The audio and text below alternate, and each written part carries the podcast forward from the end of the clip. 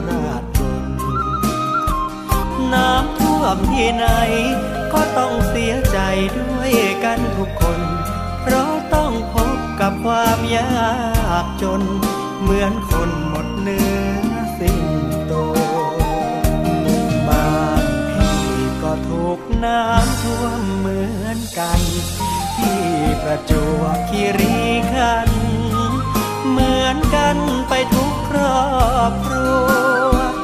พื้นนาก็ล้มไรแต่งก็จมเสียหายไปทั่ว พี่จึงเหมือนคนหมดตัว หมดตัวแล้วนะแก้วตา น้ำท่วมพี่ต้องผิดหวังชอบช้ำพี่คิดเช้าคำปล่อยให้น้ำ ท่วมตายดีกว่า น้องอยู่บ้านดอนช่างไม่อาทพื้นที่สักคราไม่มาช่วยพี่ซักน้ำตา ไม่มามองพี่บ้าง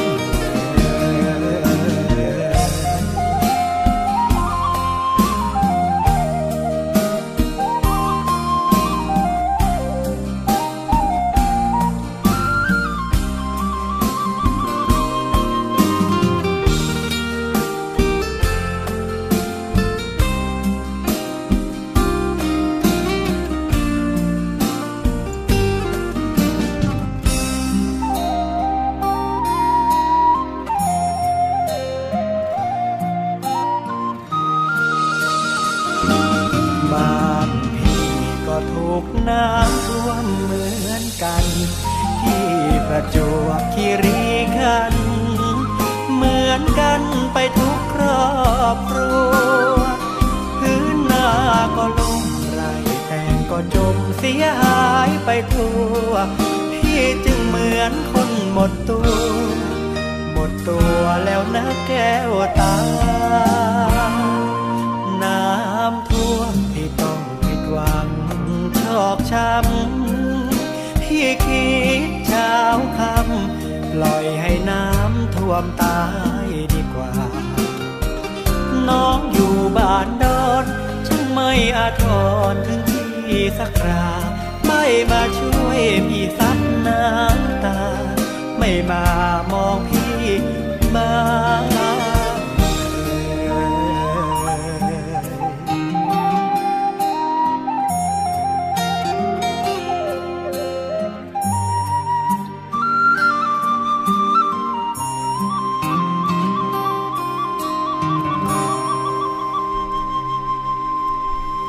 สวัสดีค่ะ คุณผู้ฟัง ต้อนรับเข้าสู่รายการ ภูมิคุ้มกันรายการเพื่อผู้บริโภคนะคะ ทางวิทยุไทย PBS www.thaipbsradio.com ค่ะ ดิฉันชนะทิพไพรพงศ์นะคะ อยู่เป็นเพื่อนคุณผู้ฟัง แล้วก็ติดตามกันได้จากสถานีวิทยุชุมชนที่เชื่อมโยงสัญญาณด้วยนะคะ ไม่ว่าจะเป็นสถานีวิทยุชุมชนเทศบาลทุ่งหัวช้างจังหวัดลำพูนค่ะ FM 106.25เมกะเฮิรตซ์สถานีวิทยุชุมชนวัดโพบาลังจังหวัดราชบุรี FM 103.75เมกะเฮิรตซ์สถานีวิทยุชุมชนคนเขาวงจังหวัดกาฬสินธุ์ FM 89.5เมกะเฮิรตซ์ สถานีวิทยุชุมชนปฐมสาคร จังหวัดสมุทรสาคร FM 106.25เมกะเฮิรตซ์สถานีวิทยุชุมชนคนเมืองลี้จังหวัดลำพูน FM 103.75เมกะเฮิรตซ์และสถานีวิทยุชุมชน คนหนองหญ้าไซจังหวัดสุพรรณบุรีนะคะ FM 107.5เมกะเฮิรตซ์ค่ะ วันนี้นะคะก็เป็นอีกหนึ่งวันที่ได้มีโอกาสมาเจอเจอคุณผู้ฟังพร้อมกับบรรยากาศของสายฝนนะคะ ดิฉันก็เลยนำเพลงนี้มาฝาก น้ำท่วมจากเสียงร้องของคุณอาม ชิงช้าสวรรค์นะคะ เป็นเพลงเก่าที่นักร้องลูกทุ่งหลาย ๆ คนนำมาขับร้องใหม่ได้ไพเราะ ตอนนี้ฝนตกใช่ไหมคะ หลายพื้นที่ในส่วนของกรุงเทพปริมณฑลก็ปรยๆนะคะ แต่ว่าในต่างจังหวัดนั้น โดยเฉพาะภาพที่ปรากฏทางสื่อสังคมออนไลน์ก็ดี หรือว่าการรายงานข่าวจากไทย PBS ก็ดีก็คือ มีน้ำท่วมขังถนนหลายเส้นทางด้วยกันนะคะ หลายจุด โดยเฉพาะเส้นทางสายหลักที่เริ่มต้นจากกรุงเทพไปในภาคอีสานก็คือถนนมิตรภาพค่ะคุณผู้ฟัง เห็นแล้วก็ต้องบอกว่าใครที่จะเดินทางจากภาคอีสานก็คือจังหวัดนครราชสีมาเข้ามากรุงเทพมหานครนะคะ ก็ขอให้ใช้ความระมัดระวังเพราะว่า ถนนมิตรภาพขาเข้าช่วงอำเภอสีคิ้ว จังหวัดนครราชสีมานะคะ มีน้ำท่วมขังหลายจุดค่ะ ซึ่งก็มีตั้งแต่ช่วงบ้านโนนทองนะคะ น้ำท่วมสูงมากเลย รถเล็กไม่สามารถผ่านได้นะคะ จากภาพที่เห็นนี่โอ้โหคุณผู้ฟัง มันท่วมไปเกือบครึ่งคันแล้วขนาดเป็นรถคันใหญ่อย่างรถกระบะเนี่ยนะคะ แต่ว่ารถคันใหญ่อย่างรถบรรทุกรถสิบล้อเนี่ยก็ลุยน้ำมาได้นะคะ แต่ถ้าเป็นรถเล็ก การลุยน้ำอาจจะมีความเสี่ยงทำให้เครื่องยนต์ดับ แล้วก็ได้รับความเสียหายจากน้ำเข้าเครื่องยนต์ก็เป็นได้นะคะ เพราะฉะนั้นก็ระระมัดระวังกันนิดนึงเพราะว่าน้ำท่วมขัง กลายเป็นคลองมิตรภาพไปแล้วไม่ใช่ถนนมิตรภาพนะคะ ก็อย่างที่บอกไปว่าในช่วงตำบลลาดบัวขาวอำเภอสีคิ้วท่วมสูงหนักมากตั้งแต่กิโลเมตรที่ 97บวก500 ถึงกิโลเมตรที่ 92บวก500 เป็นระยะทางกว่า 5 กิโลเมตรนะคะ ซึ่งถ้าใครจะใช้เส้นทางนี้ ตอนนี้ก็ขอให้เลี่ยงไปใช้ทางหลวงหมายเลข 201 ออกไปด่านคุณทศ หรือเลี่ยงไปทางวังน้ำเขียว ก็จะได้รับความสะดวกกว่านี้นะคะ ขณะนี้เนี่ย ฟ้ายังปิดอยู่นะคะ ในช่วงถนนมิตรภาพ อำเภอสีคิ้วจังหวัดนครราชสีมาค่ะ ต้องใช้เส้นทางเลี่ยงนะคะ หรือว่าติดตามข่าวสารจากไทย PBS ไม่ว่าจะเป็น Facebook นะคะไทย PBS หรือ Facebook ของไทย PBS News รวมถึงไทย PBS Radio ด้วยนะคะ เดี๋ยวจะมีการรายงานให้ทราบกันเป็นระยะระยะค่ะ เพราะว่าอย่างที่พยากรณ์อากาศ เขาได้พยากรณ์ล่วงหน้าไปก่อนหน้านี้นะคะ ว่าในช่วงสัปดาห์นี้ต่อเนื่องไปจนถึงสัปดาห์หน้า ก็จะมีฝนตก ฝนฟ้าขนอง เพราะว่าเป็นอิทธิพลของลมพายุนะคะ ซึ่งจากภาพของต่างประเทศที่รายงานเมื่อวานนี้นะคะ ลมพายุที่มีชื่อว่าชบาเนี่ย ก็ได้พัดเข้าที่เกาหลีใต้ทำให้มีผู้ได้รับบาดเจ็บแล้วก็เสียชีวิตด้วยนะคะสำหรับประชาชนในเกาหลีใต้ที่โดนผลกระทบจากพายุชบา ที่พัดขึ้นฝั่ง แล้วก็ทำให้น้ำทะเลเนี่ยนะคะ ในท้องทะเลเนี่ยมีคลื่นสูง เมื่อวานนี้ฉันเห็นภาพนะ มันเป็นซึนามิเล็กๆ เลยอะค่ะ อันนี้ก็ต้องเช็คสภาพอากาศ ถ้าเกิดว่าใครมีแพลนมีแผนที่จะเดินทางไปเกาหลีใต้ในช่วงนี้นะคะ เช้านี้ในกรุงเทพมหานครเองก็ถูกปกคลุมไปด้วย ฝนในหลายพื้นที่ด้วยกัน รอบกรุงเทพเลยทีเดียว เพราะฉะนั้นวันนี้ทั้งวัน ก็ต้องเจอกับพายุ แล้วก็ฝนฟ้าขนอง พายุในกรุงเทพอาจจะไม่เท่าไหร่ แต่ว่าในต่างจังหวัดก็ระมัดระวังกันไว้ด้วยก็แล้วกันค่ะ เป็นห่วงเป็นใยกันนะคะ เดินทางใช้รถใช้ถนนด้วยความระมัดระวัง ถ้าปกติเคยขับ 80 อาจารย์ทวีศักดิ์แตกกระโทกที่ที่ฉันเคยสัมภาษณ์นะคะ บอกว่าควรจะลดความเร็วลงมาครึ่งหนึ่งจากขับ 80 ก็ควรจะเหลือ 40 กิโลเมตรต่อชั่วโมง ถ้าใครขับช้าแบบนี้ต้องชิดซ้ายไว้ก่อน แต่ถ้าเกิดน้ำท่วมขังทางช่องซ้ายก็คงจะ ต้องไปวิ่งเลนกลางหรือเลนขวาแทนนะคะ ทั้งนี้ทั้งนั้นก็ให้ทางกันนิดนึงก็แล้วกันนะคะ เข้าใจกันนิดนึงก็แล้วกัน แต่ถ้าบางช่วงถนนไหนที่ถนนแห้ง แต่ คุณจะขับช้า คุณก็ควรที่จะชิดซ้ายไว้ ไม่ควรจะขับเลนขวาสุด เพราะเลนขวาสุดนั้นก็ต้องให้ทางกับรถที่เขาวิ่งเร็วกว่านะคะ ขับช้าชิดซ้าย ถ้าจะแซงแซงทางขวา ถ้าคุณขับช้าแช่ขวา เขาจะแซงเขาต้องแซงทางด้านซ้ายซึ่งมันผิดตามกฎของความปลอดภัย เพราะว่าบางทีอาจจะไปเจอกับรถจักรยานหรือมอเตอร์ไซค์ที่วิ่งทางด้านซ้ายมือ ถ้ารถจะแซงซ้ายมือต้องเร่งความเร็ว อาจจะไปชนกันได้ เพราะฉะนั้นถ้าใครขับรถช้านะคะ ขอแนะนำว่าให้ชิดซ้ายไว้ ช้าได้แต่ต้องชิดซ้าย เพราะว่ารถที่เขาจะแซงเขาจะได้แซงทางด้านขวา มันจะได้ปลอดภัยกันนะคะ เอาละค่ะ มาถึงเรื่องราวที่เราจะพูดคุยกัน เป็นการมาย้ำเตือนอีกครั้งหนึ่งนะคะสำหรับท่านที่รักสวยรักงาม อยากจะไปทำศัลยกรรม โดยเฉพาะการทำให้หน้าเต็งตึง การฉีดฟิลเลอร์ ฟิลเลอร์ก็คือสารเติมเต็ม แต่ทีนี้บางคนไปรับบริการ โดยที่ตัวเองนะก็เช็คแล้วนะว่าเป็นคลินิก ที่ทำศัลยกรรมความงามจริง ได้รับอนุญาตการประกอบกิจการจริง แล้วแพทย์ที่ทำการรักษา ก็พยายามที่จะเช็คข้อมูลแล้วว่าเป็นแพทย์จริง ๆ แต่ไม่วายค่ะคุณผู้ฟังก็ยังได้รับผลกระทบจากการไปทำศัลยกรรม มีกรณีของคุณทิพารัตน์ ถือทองนะคะ เป็นผู้เสียหายจากการฉีดสลายฟิลเลอร์ แล้วร้องเรียนมาที่รายการสถานีประชาชน ดิฉันเห็นว่าเป็นอีกหนึ่งกรณีที่ผู้บริโภคพยายามที่จะเสาะหาข้อมูลก่อนไปรับบริการ และไปรับบริการจากคลินิกที่ ได้รับอนุญาตประกอบกิจการก็คือไม่ใช่คลินิกเถื่อน แต่เธอก็ยังไม่วายค่ะ รับบริการจากหมอท่านแรกเป็นหมอจริง แต่พอจะไปแก้ไข กลับกลายเป็น หมอเถื่อนทำการแก้ไขให้แทน ซึ่งเธอเองพยายามที่จะถามคุณหมอคนนั้นแล้วนะคะว่า คุณหมอจบจากที่ไหน จบจากสาขาอะไร แต่หมอเถื่อนคนนั้นเนี่ย ก็เลี่ยงที่จะตอบไม่ตรงคำถามนะคะ คุณทิพารัตน์ไปเจอหมอเถื่อน ฉีดสลายฟิลเลอร์ทำให้ใบหน้าเสียโฉม เสียเงินในการรักษาไปกว่า 5 0 0แสนบาท เธอไปรับบริการคลินิกย่านถนนพระรามสองนะคะ คือครั้งแรกเนี่ยเธอไปฉีดฟิลเลอร์เป็นสารเติมเต็ม แต่ปรากฏว่าเวลาผ่านไปหลายปี ฟิลเลอร์นั้นเนี่ยไม่สลายไปตามธรรมชาติ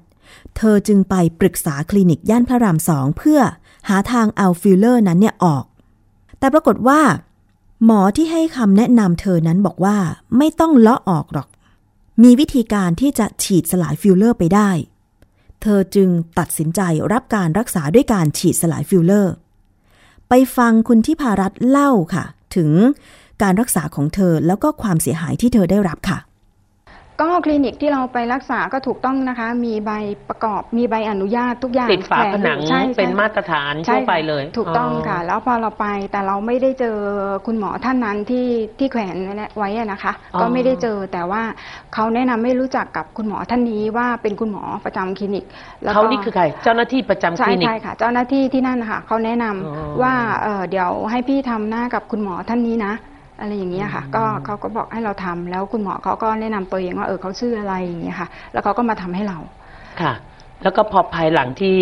คุณหมอท่านนั้นลาออกจากคลินิกนั้นเขาก็ยังติดต่อกับเราใช่ไหมคะค่ะก็ไปใช้บริการกับเขาตอนที่ใช้บริการกับเขานี่ใน part เป็น part ของการสลายแล้วนะคะ แต่ตอนที่เอาฟิลเลอร์เข้าก็คือเอาทำจากคลินิกนั้นเหมือนกัน แต่ไม่ใช่คุณหมอท่านนี้ ไม่ใช่คุณหมอท่านนี้ค่ะอ๋อฉีดฟิลเลอร์เข้านะฮะต้องต้องเรียนทางคุณหมอวิสุทธ์นะฮะเป็นของคลินิก ไม่ใช่คุณหมอเถื่อนท่านนี้นะฮะ แต่ตอนสลายนี่คือ ก็เป็นคลินิกเดียวกันนี่แหละค่ะแต่คนละหมอเป็นคุณหมอท่านนี้อืมค่ะค่ะ แต่คุณหมอท่านนี้จะทำหน้าที่สลายให้ คือที่แรกอะเราจะล้อออก แต่คุณหมอก็บอกว่าเออเขาสามารถที่จะสลายให้ได้ ค่ะโดยที่เราไม่ต้องไปเจ็บตัวเลาะเราก็ให้เขาสลายให้ มีค่าใช้จ่ายไหมคะก็ไปทำที่คลินิกก็ครั้งละสองพันถึงสามพันนะคะ เพราะว่าสลายนี่มันจะใช้ตัวยาเยอะไม่ค่อยได้ แต่อืมความถี่ที่คลินิกทำให้เราก็น่าจะเดือนหนึ่งประมาณเดือนละครั้งแค่นั้นเอง ค่ะ แล้วก็บอกว่าใช้เวลานานไหมคะกว่าจะสลายได้ เขาบอกเราว่าใช้ระยะเวลาในระยะหนึ่งแต่ไม่ได้บอกเราว่าประมาณเท่าไหร่ ค่ะ ค่ะ เอาละแต่ว่ามันจะมีจุดสำคัญนะท่านผู้ชมก็คือ จุดตอนที่คุณหมอเถื่อนท่านนี้นะฮะลาออกจากคลินิก มีบริการไปรักษาต่อถึงที่บ้าน ใช่ค่ะ ตอนนั้นเราสงสัยไหมเอ๊ะว่ามีขนาดนี้ด้วยเหรอทำไมคุณหมอต้องทำขนาดนี้ ค่ะ ก็ด้วยความที่เราไปรักษากับเขาแล้วก็สนิทสนมกันในระดับหนึ่งแล้วนะคะ แต่เขาบอกว่าเขาลาออกจากคลินิกที่นั่น แต่ก็จะไปไปทำงานกับที่คลินิกอื่น แต่ตอนกลางคืนหรือตอนเย็นเนี่ยเขาจะเขาว่างเขาก็จะมาดูแลให้เราเพราะเหมือนกับว่าเรายังสลายหน้าไม่หมดคือเหมือนเหมือนเรายังสวยไม่เสร็จค่ะเพราะว่าอย่างนั้น แล้วเราได้มีโอกาสถามเขาไหมว่า คุณหมอให้หนูตามไปคลินิกใหม่ของคุณหมอเลยไหมคะอ่าได้ได้มีโอกาสถามเขาไหมคะ เออไม่ไม่ได้ถามอะค่ะ แต่เขาบอกว่าไปอยู่แถวทองหล่อหรือสุขุมวิทอะไรนี่แหละค่ะ ค่ะ แล้วเราได้ย้อนกลับมาถามคลินิกที่เรารักษาตอนแรกไหมคะว่า เอ๊ะคุณหมอท่านออกเพราะอะไรถามหรือเราค่ะอืมได้รับคำตอบว่าเขาบอกว่าไม่ขอให้ข้อมูลใดๆทั้งสิ้นค่ะ แล้วก็บอกเขาว่าพี่แต่หนูไปหนูฟิลเลอร์ที่คลินิกพี่นะพี่จะไม่ฟังอะไรหนูเลยเหรอเขาก็บอกว่า อ๋อไม่ไม่ไม่พี่ไม่รับฟังข้อมูลอะไรทั้งนั้นค่ะ เขาก็พูดอย่างนี้บอกพี่แล้วเราได้บอกเขาไหมว่า คุณหมอท่านนั้นเขาอาสามาฉีดให้พี่ถึงที่หอเลยนะ ถึงที่บ้านได้ได้ได้แลกเปลี่ยนบอกข้อมูลบอกเขาไหมกับเขาอะค่ะแต่เขาก็ปฏิเสธเราตลอดแล้วพี่พี่ไม่อยากรับฟังค่ะ พี่ไม่อยากรับฟังข้อมูลตรงนี้เขาก็พูดปฏิเสธตลอดนี่คือเจ้าหน้าที่ที่อยู่ประจำคลิอ่านิกเจ้าของคลินิกค่ะ หาเจ้าของคลินิกคือคุณหมอเลยนะหรืเจ้าอขว่าองคเป็ลินนิกไม่ใช่ผู้ลคุงณหมทุอนนะคะ เป็นผู้ลงทุนค่ะเปิดใช่คลินิก ค่ะ อืมค่ะ ดีละข้อมูลที่ให้อะนะฮะคราวนี้ในส่วนของการรักษาตลอดระยะเวลาสองปี นะกับคนที่เป็นหมอเถื่อนเนี่ยนะเมื่อหน้าเราไม่ดีขึ้นเนี่ยเขาให้เหตุผลว่ายังไงเราได้ถามไหมว่าทำไมหน้าไม่ดีขึ้นสักทีเลยคะคุณหมอ ถามค่ะ ตอนที่สลายเนี่ย พอตอนสลายแล้วเหมือนเขาสลายให้เราถี่มากขึ้นนะคะถี่มากขึ้นคือมาบ่อยคะเอ่อหมายถึงว่าจากปกติเราไปทำที่คลินิกเดือนละครั้งใช่ไหมคะค่ะแต่พอเขามาทำให้เราที่บ้านเนี่ย บางครั้งก็อาทิตย์ละครั้งบางทีก็สองอาทิตย์ครั้งคือในความถี่มันถี่มากกว่าที่เราไปทำกับคลินิก แต่ครั้งหนึ่งก็ได้สองพันครั้งหนึ่งก็สองถึงสามพันนะคะก็แล้วแต่ปริมาณยาที่ใช้ แต่ว่าเราเราไม่ได้ร้อยเอ้ยไม่เราไม่ได้สลายอย่างเดียวเพราะเพราะว่าก็ถามเขาว่าคุณหมอคะมันสลายแล้วทำไมหน้าพี่ไม่ดีขึ้นเลย มันน่าจะดีขึ้นอะไรอย่างนี้ใช่ไหมคะจากในรูปอะค่ะอือฮึเขาก็บอกว่าอะถ้ามันยุบลงไปก็ไม่เป็นไรเดี๋ยวหมอร้อยใหม่ให้ได้ร้อยใหม่แล้วไอ้ตรงแก้มที่มันยุบยุบเนื้อบุ๋มบุ๋มๆเนี่ยมันก็จะขึ้นมาเราก็ร้อยใหม่กับเขาก็สองอาทิตย์ครั้งอะค่ะ สรุปก็คือเขาได้เงินจากเราเรื่อยๆนะค่ะคุณหมอวิสุทธ์นะค่ะอาจารย์เจตนะคะ พอเสร็จแล้วก็บอกว่าอ้าวแล้วมันจะฟูขึ้นมาเต็มสวยใช่ไหมเขาบอกว่าอยากสวยก็ต้องก็ต้องโบต่อ เราก็โบอีกโอ้ก็คือมีสินค้าใช่ค่ะใช่เสนอต่อถามจริงๆคุณทิพารัตน์ตลอดระยะเวลาที่รักษากับเขาหกเดือนปีหนึ่งปีครึ่งจนสองปีเนี่ยเคยฉุกใจว่า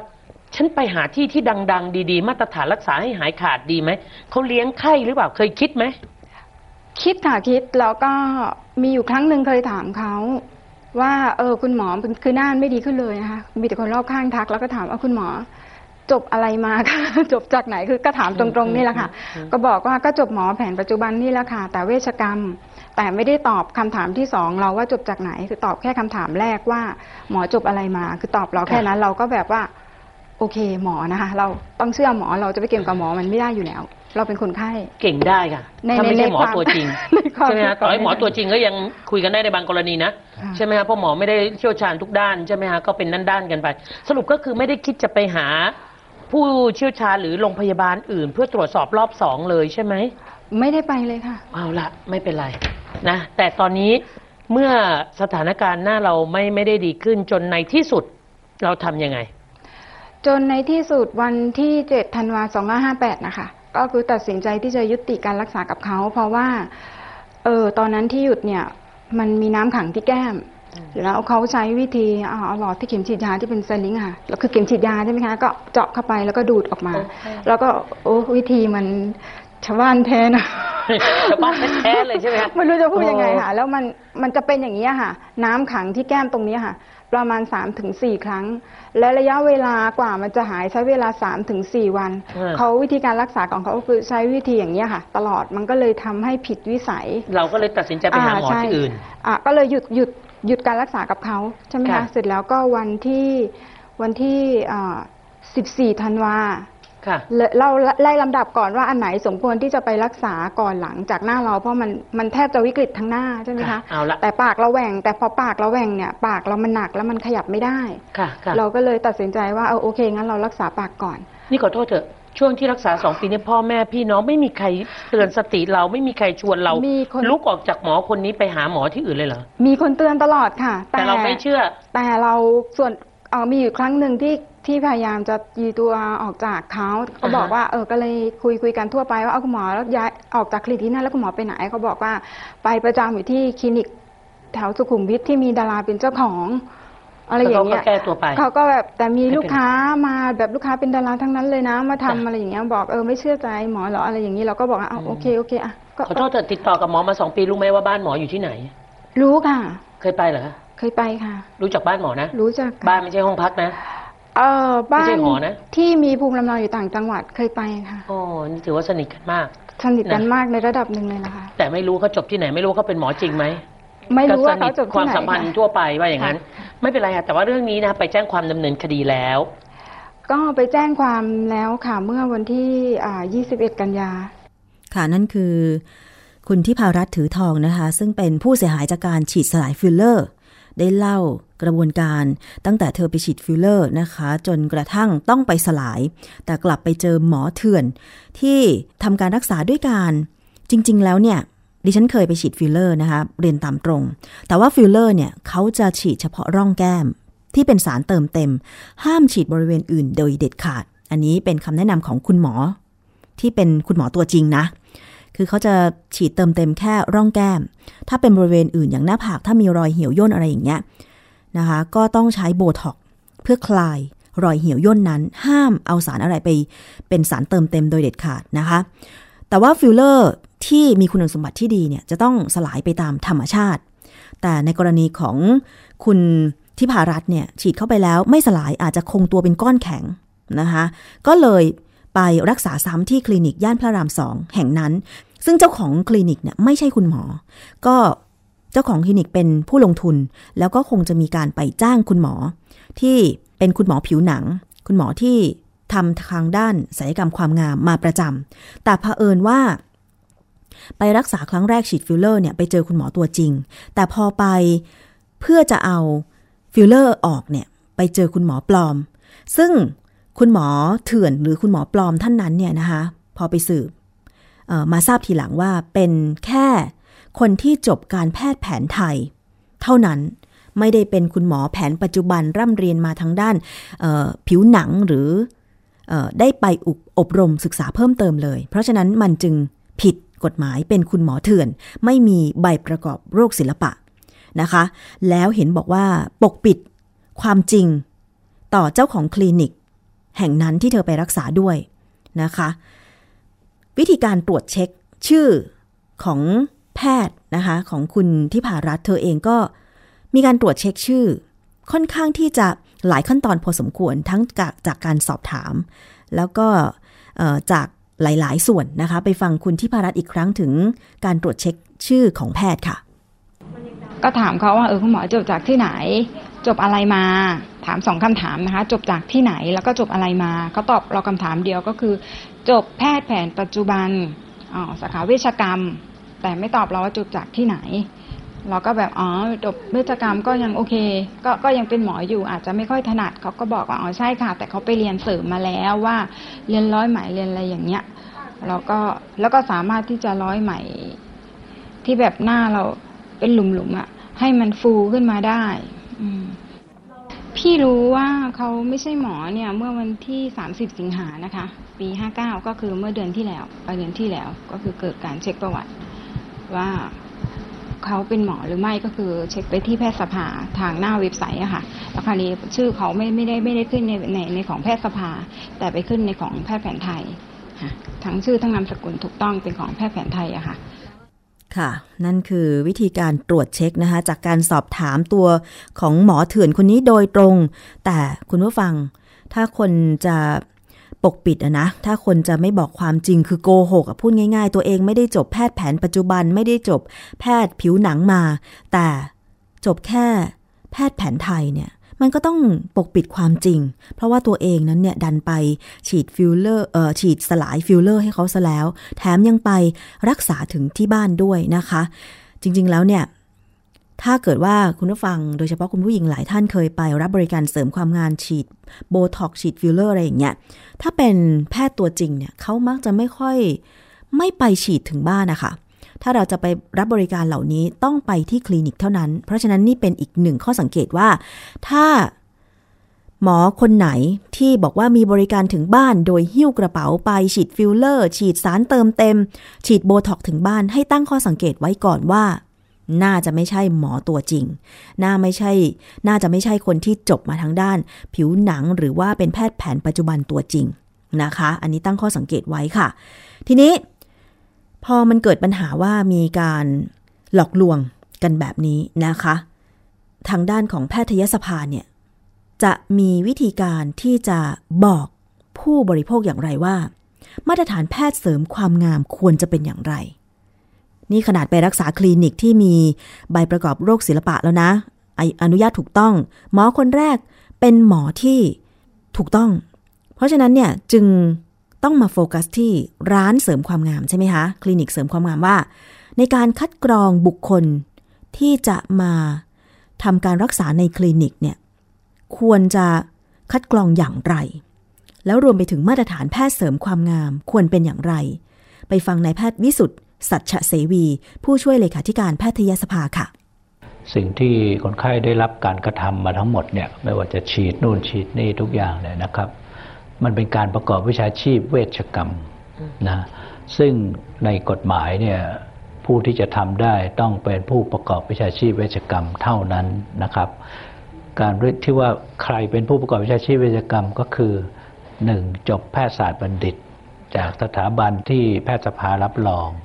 อันที่สองได้ขึ้นทะเบียนเป็นผู้ประกอบวิชาชีพเวชกรรม ก็คือได้ใบอนุญาตนั่นเองนะครับค่ะสองอย่างเนี้ยถึงจะประกอบกันแล้วทำให้เอ่อแพทย์ผู้นั้นเนี่ยมีศักดิ์และสิทธิ์ในการให้การรักษาผู้ป่วยได้ อันนี้แสดงเบื้องต้นครับค่ะ คุณหมอคะครับแสดงว่าแค่จบแพทยศาสตร์บัณฑิตอย่างเดียวไม่พอ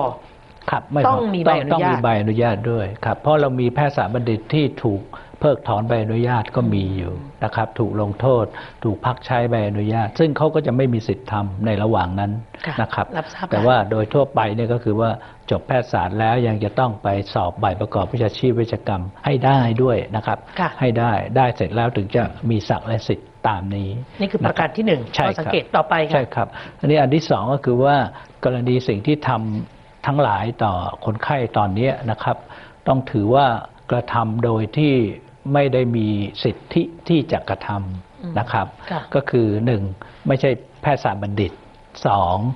ไม่มีใบประกอบวิชาชีพเวชกรรมนะครับ เพราะฉะนั้นจะไปแตะเนื้อต้องตัวฉีดนู่นฉีดนี่ หรือว่าร้อยนู่นร้อยนี่เนี่ยไม่ได้นะครับ ตามกฎหมายนะครับ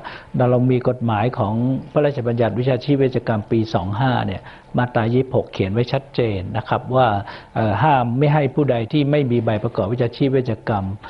กระทำการวิชาเอ่อประกอบวิชาชีพเวชกรรมโดยเด็ดขาดค่ะซึ่งอันนี้มีโทษจำคุกนะครับจำคุกน่าจะ 3 ปีถึงปรับ 30,000 บาททีเดียวค่ะคืออยู่ดีๆเนี่ยใครไปทำเอ่อการประกอบวิชาชีพวิชกรรม คือให้การรักษาพยาบาลอะไรต่างๆเนี่ยจำคุกถึง 3 ปีนะครับ อันนี้ก็ผิดชัดเจนอยู่แล้วในเบื้องต้นเนี่ยนะครับค่ะคุณหมอคะในสิ่งที่เขาทำกับทางคุณที่พารัตน์อะนะวิธีรักษาอะไรต่างๆเนี่ยครับ ถ้าพลาดพลั้งนี้อันตรายสักแค่ไหนอะกับสิ่งที่เขาทำเนี่ยโอ้มีได้ตั้งแต่เรื่องที่ว่าไม่สวยงามอ่าเสียโฉมมีแต่อะ เสียโฉมค่ะ นะครับ มีการติดเชื้อมีอะไรต่างๆ ถ้าดูแลเอ่อความสะอาดไม่ดีก็อาจจะเป็นการติดเชื้อ สุ่มเสี่ยงน้ถึงติดเชื้อด้วยำน้ำที่ไหลมาเนี่ยอาจจะเป็นส่วนหนึ่งของการติดเชื้อได้ที่ใบหน้านะครับอืมแล้วนอกจากนั้นเนี่ยอาจจะมีอันตรายที่ร้ายแรงกว่านั้น เช่นเอ่อยาหรือสารเคมีที่เขาฉีดเข้าไปนะครับ อาจจะไปทำให้เส้นเลือดบางบางตำแหน่งอุดตัน เช่น เส้นเลือดที่ไปเลี้ยงตาอ๋ออาจจะตาบอดได้ อันนี้ก็เป็นอันตรายขนาดนั้นเลยเหรอคะร้แงมีโอกาสใช่เกิดขึ้นรับได้เหรอคะใช่ครับใช่ครับ แล้วเกิดขึ้นได้แม้แต่ในมือของแพทย์ผู้เชี่ยวชาญจริง ๆ ยังมีเปอร์เซ็นต์น้อยๆที่อาจจะเกิดขึ้นได้เหมือนกันอันนี้คุณและถ้าธิรัตน์คนที่ไม่มีความรู้เลยยิ่ง ยิ่งโอกาสสูงมากนะครับ นี่ต้องบอกว่าโชคดียังมายักงเลยนะถือว่าที่ไม่ครัถึบงขั้นนั้นนะใช่ครับใช่ครับค่ะแล้วก็ถ้ามากไปกว่านั้นเลยเนี่ยอาจเช่น ฉีดยาที่ไม่ได้คุณภาพค่ะฉีดยาที่หิ้วกระเป๋าไปอ่าเสื่อมบ้าง ยาที่เอ่อเอายาไม่ได้หมดอายุอะไรเอ่อพวกนั้นไม่ได้ขึ้นทะเบียนกับออยอย่างชัดแจ้งเนี่ย อันเนี้ยฉีดเข้าไปก็อาจจะเกิดการแพ้ยาเสียชีวิตได้เหมือนกันนะครับ อันนี้ก็เป็นอันตรายที่ ก็ยังถือว่าโชคดีนะครับ ที่ยังไม่ถึงขั้นนั้น แต่ว่าก็ค่ะถือว่าอันเนี้ยเป็นเป็นมาตรการที่เราต้องต้องคุ้มครองประชาชนที่จะจะกระทำเอ่อหัตถการต่างๆ เหล่านี้ ค่ะ นั่นคือนายแพทย์วิสุทธ์สัชเสวี ผู้ช่วยเลขาธิการแพทยสภานะคะ ย้ำกันอีกครั้งค่ะคุณผู้ฟัง ใครคิดจะไปเสริมความงามฉีดฟิลเลอร์ ฉีดโบท็อกซ์อ่านะคะพลาสมาหรืออะไรก็ตาม ต้องดูก่อนว่าคลินิกนั้น ได้รับอนุญาตการประกอบกิจการถูกต้องหรือไม่มีเลขทะเบียน ถูกต้องหรือไม่ และ 2 ก็คือ คุณหมอที่จะมาทำการรักษาให้เรา เสริมความงามให้เรานั้น เป็นคุณหมอที่เป็นแพทย์แผนปัจจุบัน จบจากโรงเรียนแพทย์ที่แพทยสภารับรองนะคะ และต้องมีใบประกอบโรคศิลปะ ซึ่งจริงแล้วเนี่ยถ้าเป็นคลินิกเสริมความงามที่เป็น ของจริงของแท้ เขาจะต้องมีการติดเอกสารต่างๆ เหล่านี้ไว้ที่คลินิกเพื่อให้ผู้รับบริการเห็นได้ชัดเจน สามารถเช็คชื่อ ว่าวันนี้เนี่ยนะคะ คุณหมอ ชื่อคุณหมออะไรทำการรักษาเวลากี่โมงถึงกี่โมงนะคะ เราสามารถสอบถามที่เคาน์เตอร์ได้เลยนะคะ หรือถ้าอย่างคุณทิพารัตน์เนี่ยบอกว่ามีความสนิทสนมกับหมอเถื่อนที่ ทำการฉีดสลายฟิลเลอร์ ถึงขั้นที่ว่า ถามว่าหมอจบจากไหนสถาบันอะไรนะคะ ถ้าเป็นหมอตัวจริงเขาต้องบอกได้ว่าเขาจบสาขาไหนนะคะ ถึงแม้ว่าเป็นหมอเวชกรรมก็ตาม แต่ถ้าจะต้องมาทำการรักษาความงามเหล่านี้เนี่ยก็ต้องไปเรียนเพิ่มเติมนะคะ เท่าที่ดิฉันเคยสอบถามคุณหมอมาก็น่าจะต้องไปเรียนเพิ่มเติมไม่ต่ำกว่า 2 ปี ทางด้านของการเสริมความงาม อย่างเช่นการฉีดฟิลเลอร์ หรือว่าฉีดโบท็อกนะคะ แล้วก็จะต้องสามารถที่จะบอกสถาบันที่จบมาได้ ซึ่งคุณผู้ฟังคะสามารถที่จะเช็คชื่อของหมอ ก่อนจะไปรับบริการเสริมความงามต่างๆ ได้นะคะ จากแพทยสภา อันนี้แพทย์ทุกคนในประเทศไทยก็ต้องไปเป็นสมาชิก แล้วก็ต้องมี เลขทะเบียนใบประกอบโรคศิลปะด้วยนะคะ สามารถเช็คไปได้ค่ะ ทั้งหน้าเว็บไซต์ของแพทยสภา หรือโทรไปก็ได้ค่ะ ที่หมายเลขโทรศัพท์นะคะ 02 590 1886 089 530 1112 089 530 1112 และ 02 590 1886 อันนี้เป็นเบอร์โทรของแพทยสภานะคะ หรือว่าใครสะดวกที่จะเข้าไปในเว็บไซต์ค่ะ มีเว็บไซต์ของแพทยสภานะคะ search เลยที่ Google นะคะพิมพ์คำว่าแพทยสภา เขาก็จะมี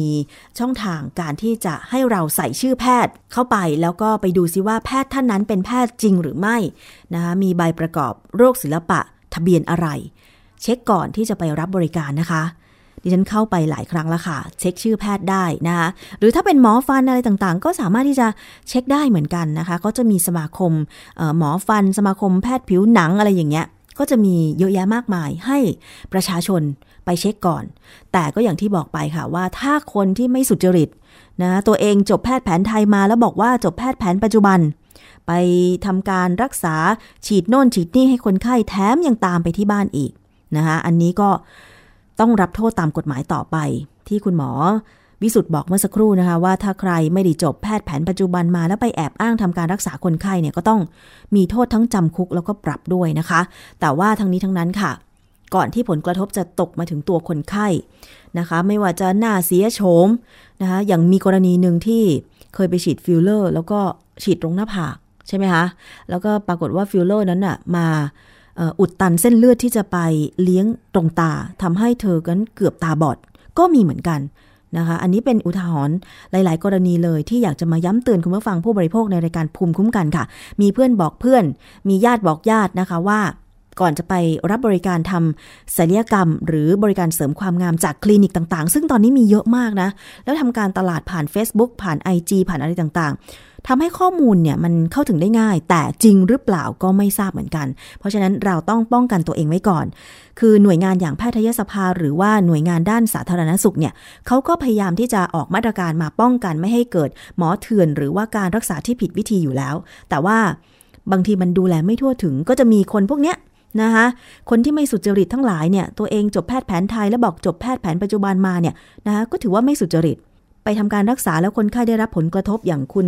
ทิพารัตน์เนี่ยจากหน้าสวยๆเนี่ยนะคะกลายเป็นโอ้โหหน้าเป็นหลุมแล้วมีน้ำอยู่บนใบหน้าแล้วต้องดูดเอาน้ำออกอะไรอย่างเงี้ย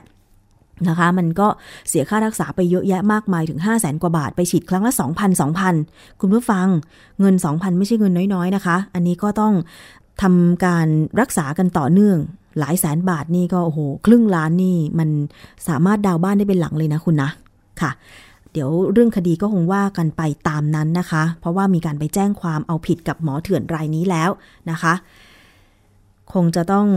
ย้ำเตือนกันนะคะสำหรับเรื่องของการเสริมความงาม เอาละค่ะเมื่อฟังตอนนี้มีเพลงนะคะ ให้ฟังกันก่อน เดี๋ยวช่วงหน้า เรามาดูเรื่องการเลือกซื้อประกันสุขภาพให้เด็กกันในช่วงนานาสาระค่ะ เ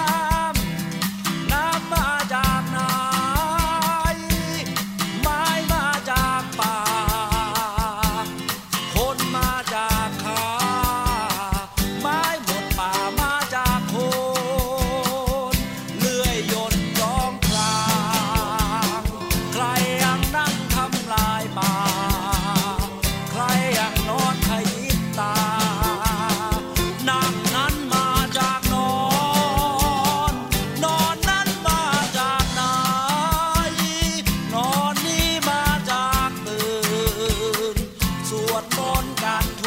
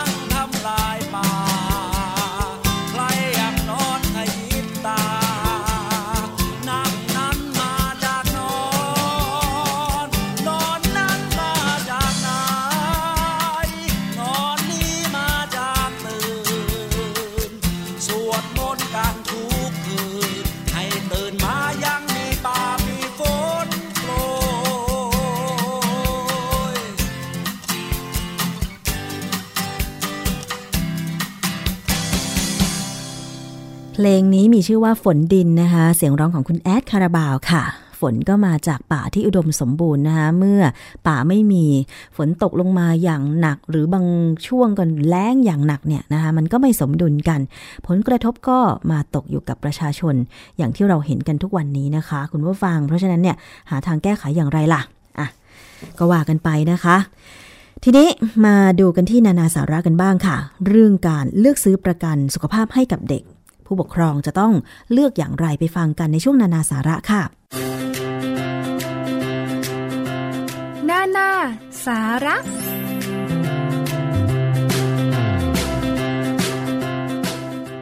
ต้อนรับคุณผู้ฟังเข้าสู่ช่วงนานาสาระ กับผมยศพรพยุงสุวรรณนะครับ ก็กลับมาพบกันเป็นประจำในรายการภูมิคุ้มกัน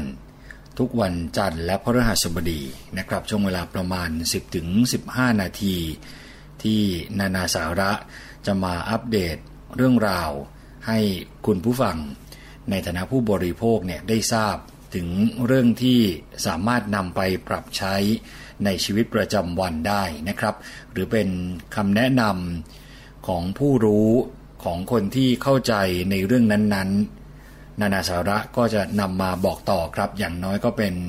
แนวทางเป็นทางเลือกที่ให้คุณผู้ฟังสามารถนำไปประกอบการตัดสินใจได้ หรือบางครั้งเราก็จะพยายามหาทางเลือกที่ดีที่สุด มาให้คุณผู้ฟังได้เป็นแนวทางนะครับ วันนี้สิ่งที่นานาสาระจะมานำเสนอเนี่ยก็เป็นเรื่องที่คนเป็นคุณพ่อคุณแม่ ช่างใจ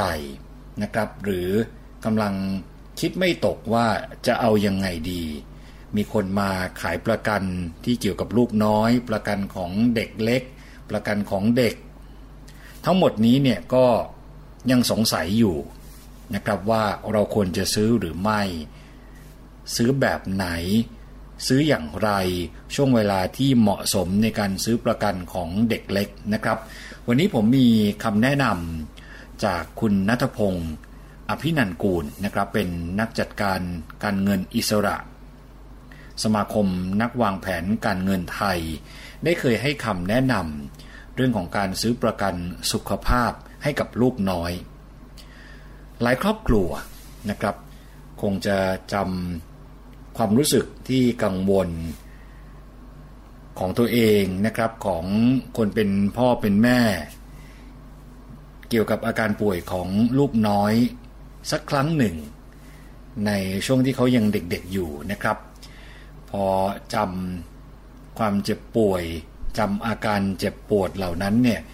ก็ทำให้ย้อนนึกถึงนะครับว่าเอ๊ะถ้าเราไม่ได้มีการวางแผนทางการเงิน ไม่ได้เตรียมค่าใช้จ่ายต่างๆ ที่จะต้องใช้ในการดูแลรักษาลูกน้อยเนี่ยจะทำอย่างไร นะครับ เราจะเตรียมทันไหมจะไปหยิบยืมใครในช่วงเวลาเร่งด่วนนั้น แน่นอนนะครับว่าก็ไม่ใช่เรื่องง่าย แล้วก็เชื่ออีกเหมือนกันว่าเมื่อลูกน้อยป่วยเนี่ยทุกคนนะครับแทบจะไม่เป็นอันกินอันนอน ยิ่งป่วยแบบไม่คาดฝัน หรือถ้าลูกได้รับอุบัติเหตุ สิ่งเหล่านี้เนี่ยนะครับนอกจากจะส่งผลกระทบต่อร่างกายและจิตใจแล้ว ก็ยังส่งผลต่อสถานะทางการเงินของครอบครัวด้วย เช่นกรณีหลาย ๆ กรณีนะครับที่มีลูกป่วยเป็นโรคที่แปลก ๆ นะครับ แล้วก็ต้องใช้ค่ารักษาเนี่ยหลักแสนคือว่ากันง่าย ๆ ก็คือแพงมาก ถ้าไม่ได้เตรียมตัวไว้ไม่ได้วางแผนไว้ ก็กลายเป็นภาระทางการเงินนะครับ ก็เลยทำให้หลายคนเนี่ยเริ่มหันมามองว่าจะซื้อประกันให้กับลูกน้อยเนี่ยดีไหมและถ้าคิดว่าดีเนี่ยควรจะซื้ออย่างไรนะครับคำแนะนำจากนักจัดการการเงินท่านที่ว่านี้เนี่ยอยากจะชวนคุณผู้ฟังไปดูตั้งแต่เริ่มต้นกันก่อนนะครับ ว่าประกันสำหรับเด็กเนี่ยเขามีกี่แบบด้วยกัน คือจะว่าไปทั้งเด็กและผู้ใหญ่เนี่ยก็มีประกันหลักๆ สำหรับการคุ้มครองความเสี่ยงทั่วไปอยู่ 2 แบบด้วยกันนะครับ หมายถึงเด็กด้วยผู้ใหญ่ด้วยก็จะมีประมาณ 2 แบบที่ว่านี้ อย่างแรกเลยก็คือประกันชีวิตสำหรับเด็กแล้วเนี่ยนะครับถ้าจะพิจารณาแยกกัน ประกันชีวิตก็ดูเหมือนว่าจะไม่มีความจำเป็นนะครับ เพราะว่า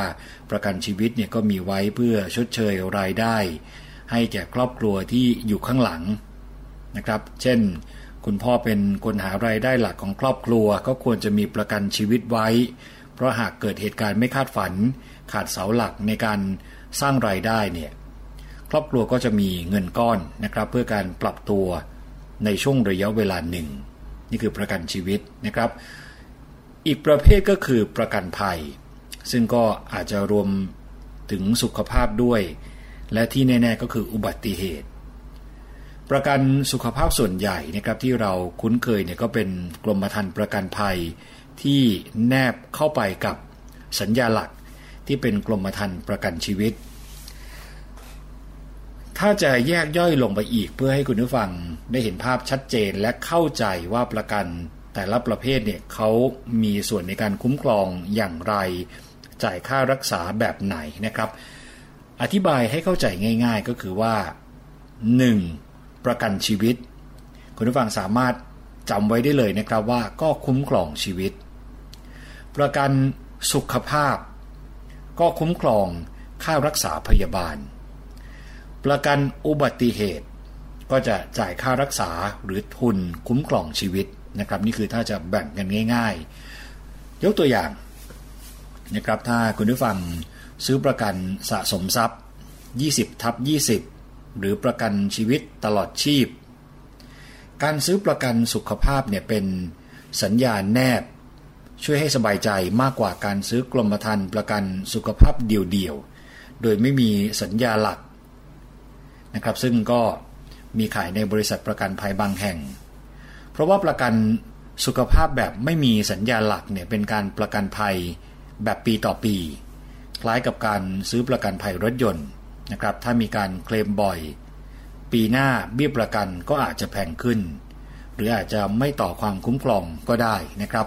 แตกต่างกับประกันสุขภาพที่แนบกับสัญญาหลักแม้ว่าจะเป็น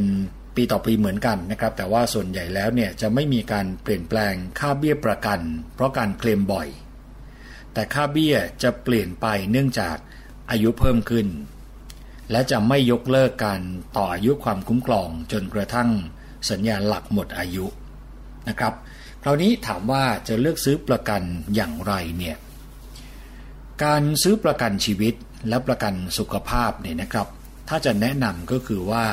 ควรจะเลือกซื้อจากตัวแทนมืออาชีพที่มีความรู้ และมีประสบการณ์เพื่ออะไร ก็เพื่อช่วยในขั้นตอนการเคลมสินใหม่ทดแทน และช่วยคัดเลือกผลิตภัณฑ์ที่มีความหลากหลายนะครับ ตอนนี้ผลิตภัณฑ์ที่เกี่ยวกับการประกันในรูปแบบต่างๆเนี่ยก็มีความหลากหลาย เพราะฉะนั้นรายละเอียดยิบย่อย ที่คุณผู้ฟังอาจจะไม่ทราบถึงสิทธิประโยชน์ที่จะได้รับตรงนี้ต้องถามจากตัวแทนขายประกัน และต้องถามให้ละเอียดที่เราสงสัยนะครับ ถ้าตัวแทนประกันชีวิต สามารถให้คำตอบเราอย่างฉะฉาน สามารถตอบได้ทุกคำถาม สามารถแนะนำเราในเรื่องของการเลือกซื้อโดยที่ไม่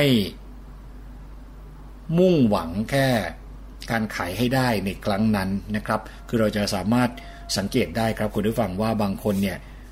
หวังแต่จะขายหวังแต่จะขายพอถามเรื่องสิทธิประโยชน์เนี่ยก็อธิบายไม่ชัดอธิบายไม่เคลียร์ตรงนี้เราก็อาจจะ กลับมาทบทวนอีกครั้งหนึ่งว่าจะซื้อกับตัวแทนประกันชีวิตคนนี้หรือไม่นะครับด้วยความที่หลากหลายก็เลยต้องปรึกษาสิ่งเหล่านี้สำหรับเด็กเนี่ยนะครับ ก็สามารถนำการชดเชยรายได้ มาใช้กับค่าห้อง ที่อาจจะมีวงเงินต่ำกว่าค่าห้องจริง หรือชดเชยรายได้ของคุณพ่อคุณแม่ที่ต้องมาเฝ้าลูกได้ ซึ่งรายละเอียดตรงนี้เนี่ยก็สามารถสอบถามได้จากตัวแทนขายประกัน นะครับคำถามต่อมาที่สำคัญไม่แพ้กันก็คือว่า เมื่อจะซื้อประกันให้กับลูกน้อยเนี่ย ควรจะซื้อตั้งแต่แรกเกิด หรือรอโตก่อนค่อยซื้อนะครับคำแนะนำจากคุณนัทพงศ์แนะนำนะครับว่าถ้ามีสภาพคล่องหรือมีฐานะทางการเงินที่พอจ่ายไหว ควรทำประกันสุขภาพให้เด็กตั้งแต่แรกเกิด คือราวๆหนึ่งเดือนนะครับ ด้วยเหตุผล 2 ประการ ประการแรกก็คือเด็กเล็กเนี่ยป่วยได้ง่ายกว่าเด็กโต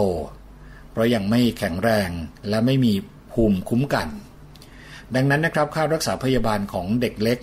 มีแนวโน้มที่จะมากกว่าเด็กโต นี่คือประการแรก ประการที่สองก็คือไม่มีใครสามารถรู้ก่อนนะครับว่า ลูกน้อยของเราเนี่ยจะป่วยเป็นโรคอะไร ในตอนไหน ถ้าป่วยก่อน แล้วอาจส่งผลให้ทำประกันสุขภาพได้ยากเมื่อโตขึ้น หรือทำประกันได้ แต่ก็ไม่ได้รับความคุ้มครองในโรคที่เป็นมาก่อนนะครับนี่ก็คือลองตัดสินใจดูว่าจะซื้อในช่วงไหนเวลาไหน แต่ว่าถ้ามีกำลังพอก็ซื้อตามคำแนะนำที่นักจัดการการเงิน ได้วิเคราะห์ไว้ได้แนะนำไว้นะครับ เบี้ยประกันของเด็กแรกเกิด จะเป็นช่วงเวลาที่แพงที่สุดนะครับถึงอายุประมาณ 6 ขวบเนี่ยช่วงแรกเกิดถึง 6 ขวบ เราๆนั้นเนี่ยจะเป็นช่วงที่แพงที่สุด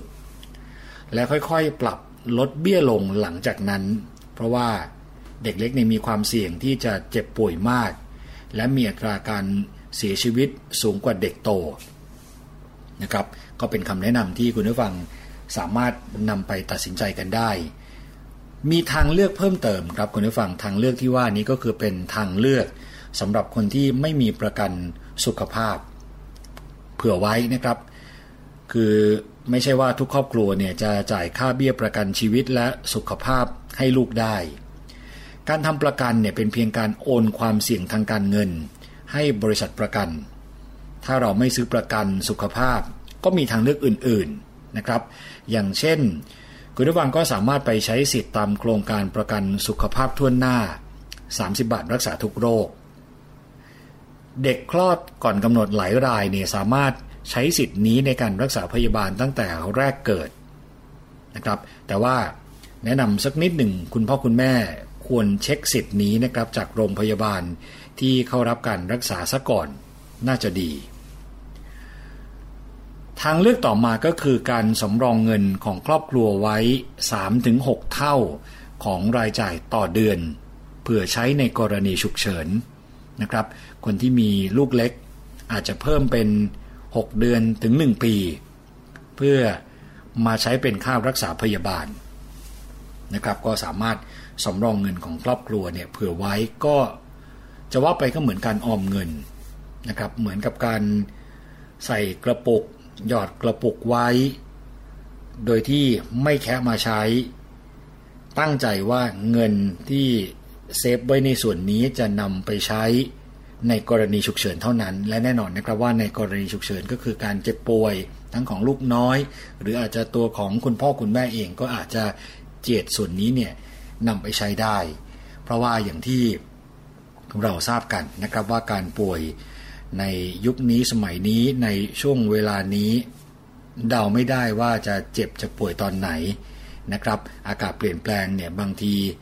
ลูกน้อยก็เปลี่ยนตาม อุณหภูมิในร่างกาย ความแข็งแรงก็ลดลงอะไรทำนองนั้นนะครับ เพราะฉะนั้นก็สำรองเงินไว้ น่าจะเป็นสิ่งที่ดี อีกทางเลือกหนึ่งก็คือการลดความเสี่ยงของการเจ็บป่วย ถามว่าทำอย่างไรก็ง่าย ๆนะครับ การทำความสะอาดที่อยู่อาศัยให้ถูกสุขลักษณะ การกินอาหารที่มีประโยชน์ การออกกำลังกายอย่างสม่ำเสมอนะครับ และหลีกเลี่ยงสถานที่หรือกิจกรรมที่จะก่อให้เกิดความเจ็บป่วยหรืออุบัติเหตุ แม้แต่คนที่มีประกันสุขภาพแล้วเนี่ยนะครับ ก็ควรจะพิจารณาแนวทางที่ว่านี้ไว้ด้วยนะครับ เพราะว่าน่าจะ เผื่อไว้ ถ้าเรามีระบบรองรับนะครับ ถ้าเรามีการวางแผนการเตรียมการไว้ล่วงหน้าอย่างดี เราก็จะมั่นใจได้ว่าเราสบายใจ ตัดปัญหาเรื่องของค่าใช้จ่ายในการรักษาพยาบาลของลูกน้อยออกไปได้เลยนะครับ และนี่คือเรื่องราวที่วันนี้นานาสาระมานำเสนอนะครับ ให้คุณผู้ฟังได้ติดตามรับฟังกัน นานาสาระต้องขอขอบคุณข้อมูลดีๆ จากคอลัมน์ Family Money ในหนังสือ Baby Kids นะครับ โดยผู้ที่ให้ความรู้เกี่ยวกับบทความนี้ก็คือคุณนัทพงศ์อภินันกูล นักจัดการการเงินอิสระ สมาคมนักวางแผนการเงินไทยนะครับนาดาสาระจะกลับมาพบกับคุณผู้ฟังอีกครั้งหนึ่ง ในวันจันทร์หน้า ช่วงเวลาเดียวกันนี้ในรายการภูมิคุ้มกันนะครับ คุณผู้ฟังสามารถแนะนำกันเข้ามาได้ว่าอยากจะให้เราได้นำเสนอเรื่องไหนอย่างไรที่ thaipbsradio.com และ facebook.com/thaipbsradiofan นานาสาระต้องขอตัวลาไปก่อนแล้ว สวัสดีครับ นานาสาระ ค่ะ ขอบคุณมากสำหรับการติดตามรับฟังรายการภูมิคุ้มกันรายการเพื่อผู้บริโภคนะคะ หมดเวลาแล้วค่ะ ดิฉันชนะทิพไพรพงศ์ต้องลาไปก่อน อีกสักครู่หนึ่งฟังข่าวจากไทย PBS นะคะ เจอกันใหม่วันพรุ่งนี้ สวัสดีค่ะ เกราะป้องกัน เพื่อการเป็นผู้บริโภคที่ฉลาดซื้อ และฉลาดใช้